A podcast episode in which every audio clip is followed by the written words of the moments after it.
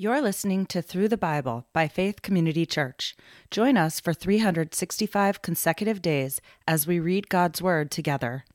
This podcast uses the World English Bible, American Edition, a translation that is open source and in the public domain. To learn more about our ministry, please visit faithcommunityma.com.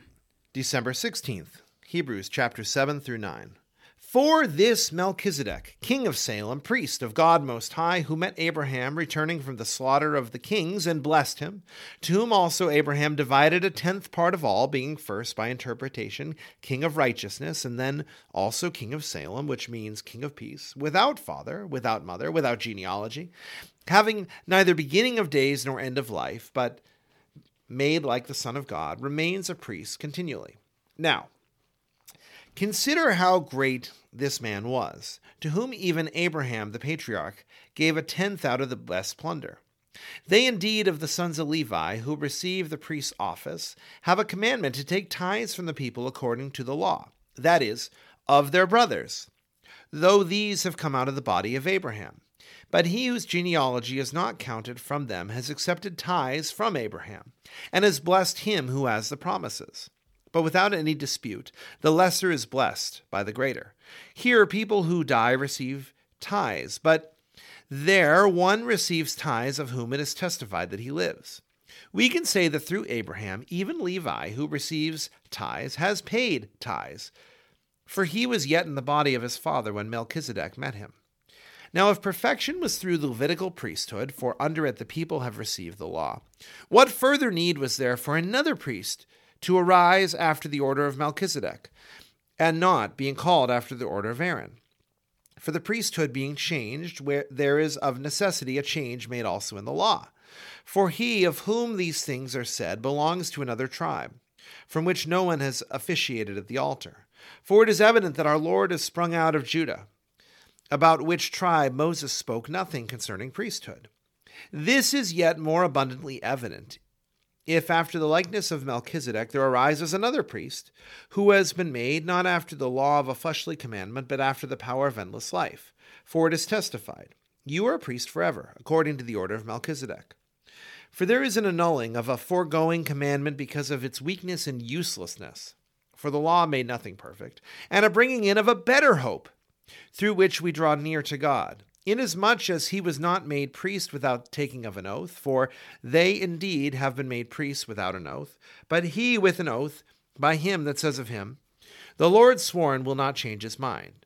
You are a priest forever, according to the order of Melchizedek. By so much, Jesus has become the guarantee of a better covenant. Many indeed have been made priests, because they are hindered from continuing by death. But he, because he lives forever, has his priesthood unchangeable. Therefore, he is also able to save to the uttermost those who draw near to God through him, seeing that he lives forever to make intercession for them. For such a high priest was fitting for us, holy, guiltless, undefiled, separated from sinners, and made higher than the heavens, who doesn't need, like those high priests, to offer up sacrifices daily, first for his own sins and then for the sins of the people. For he did this once for all when he offered up himself for the law appoints men as high priests who have weaknesses, but the word of the oath, which came after the law, appoints a son forever who has been perfected. Hebrews chapter 8. Now, in the things which we are saying, the main point is this We have such a high priest who sat down on the right hand of the throne of the majesty in the heavens, a servant of the sanctuary and of the true tabernacle which the Lord pitched, not man. For every high priest is appointed to offer both gifts and sacrifices. Therefore, it is necessary that this high priest also have something to offer. For if he were on earth, he would not be a priest at all, seeing there are priests who offer the gifts according to the law, who serve a copy and shadow of the heavenly things, even as Moses was warned by God when he was about to make the tabernacle. For he said, See, you shall make everything according to the pattern which was shown to you on the mountain. But now he has obtained a more excellent ministry, by as much as he is also the mediator of a better covenant, which on better promises has been given as law. For if that first covenant had been faultless, then no place would have been sought for a second. For finding fault with them, he said, Behold, the days are coming, says the Lord, that I will make a new covenant with the house of Israel and with the house of Judah not according to the covenant that I made with their fathers in the day that I took them by the hand to lead them out of the land of Egypt. For they didn't continue in my covenant, and I disregarded them, said the Lord. For this is the covenant that I will make with the house of Israel after those days, says the Lord. I will put my laws into their mind. I will also write them on their heart. I will be their God, and they will be my people. They will not teach every man his fellow citizen and every man his brother, saying, Know the Lord, for all will know me, from their least to their greatest. For I will be merciful to their unrighteousness. I will remember their sins and lawless deeds no more. In that he says, a new covenant, he has made the first obsolete. But that which is becoming obsolete and grows age is near to vanishing away. Hebrews chapter 9. Now, indeed, even the first covenant had ordinances of divine service and an earthly sanctuary. For a tabernacle was prepared.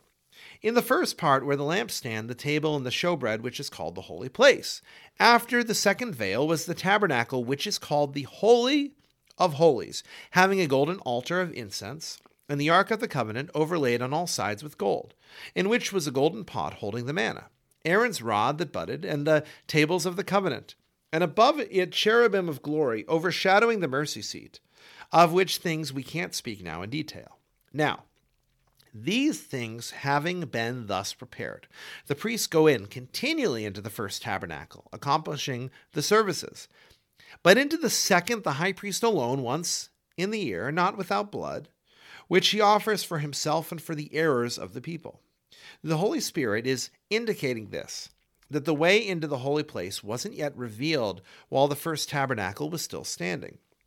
This is a symbol of the present age where gifts and sacrifices are offered that are incapable concerning the conscience of making the worshiper perfect, being only, with foods and drinks and various washings, fleshly ordinances imposed until a time of reformation. But Christ having come as a high priest of the coming good things, through the greater and more perfect tabernacle, not made with hands, that is to say, not of this creation, nor yet through the blood of goats and calves, but through his own blood, entered in once for all into the holy place, having obtained eternal redemption. For if the blood of goats and bulls and the ashes of a heifer, sprinkling those who have been defiled, sanctify to the cleanliness cleanness of the flesh, how much more will the blood of Christ, who through the eternal Spirit offered himself without defect to God, cleanse your conscience from dead works to the serve the living God? For this reason, he is the mediator of a new covenant, since a death has occurred for the redemption of the transgressions that were under the first covenant, that those who have been called may receive the promise of the eternal inheritance. From where a last will and testament is, there must of necessity be the death of him who made it. For a will is in force where there has been death, for it is never in force while he who made it lives. Therefore, even the first covenant has not been dedicated without blood. For when every commandment had been spoken by Moses to all the people according to the law, he took the blood of the calves and the goats, with water and scarlet wool and hyssop, and sprinkled both the book itself and all the people, saying, This is the blood of the covenant which God has commanded you. He sprinkled the tabernacle and all the vessels of the ministry in the same way with the blood. According to the law, nearly everything is cleansed with blood, and apart from shedding of blood, there is no remission. It was necessary, therefore, that the copies of the things in the heavens should be cleansed with these, but the heavenly things themselves with better sacrifices than these. For Christ hasn't entered into holy places made with hands, which are representations of the true, but into heaven itself, now to appear in the presence of God for us. Nor yet that he should offer himself often, as the high priest enters into the holy place year by year with blood not his own. Or else he must have suffered often since the foundation of the world. But now, once at the end of the ages, he has been revealed to put away sin by the sacrifice of himself, inasmuch as it is appointed for men to die once, and after this judgment, so Christ also, having been offered once to bear the sins of many, will appear a second time, not to deal with sin, but to save those who were eagerly waiting for him.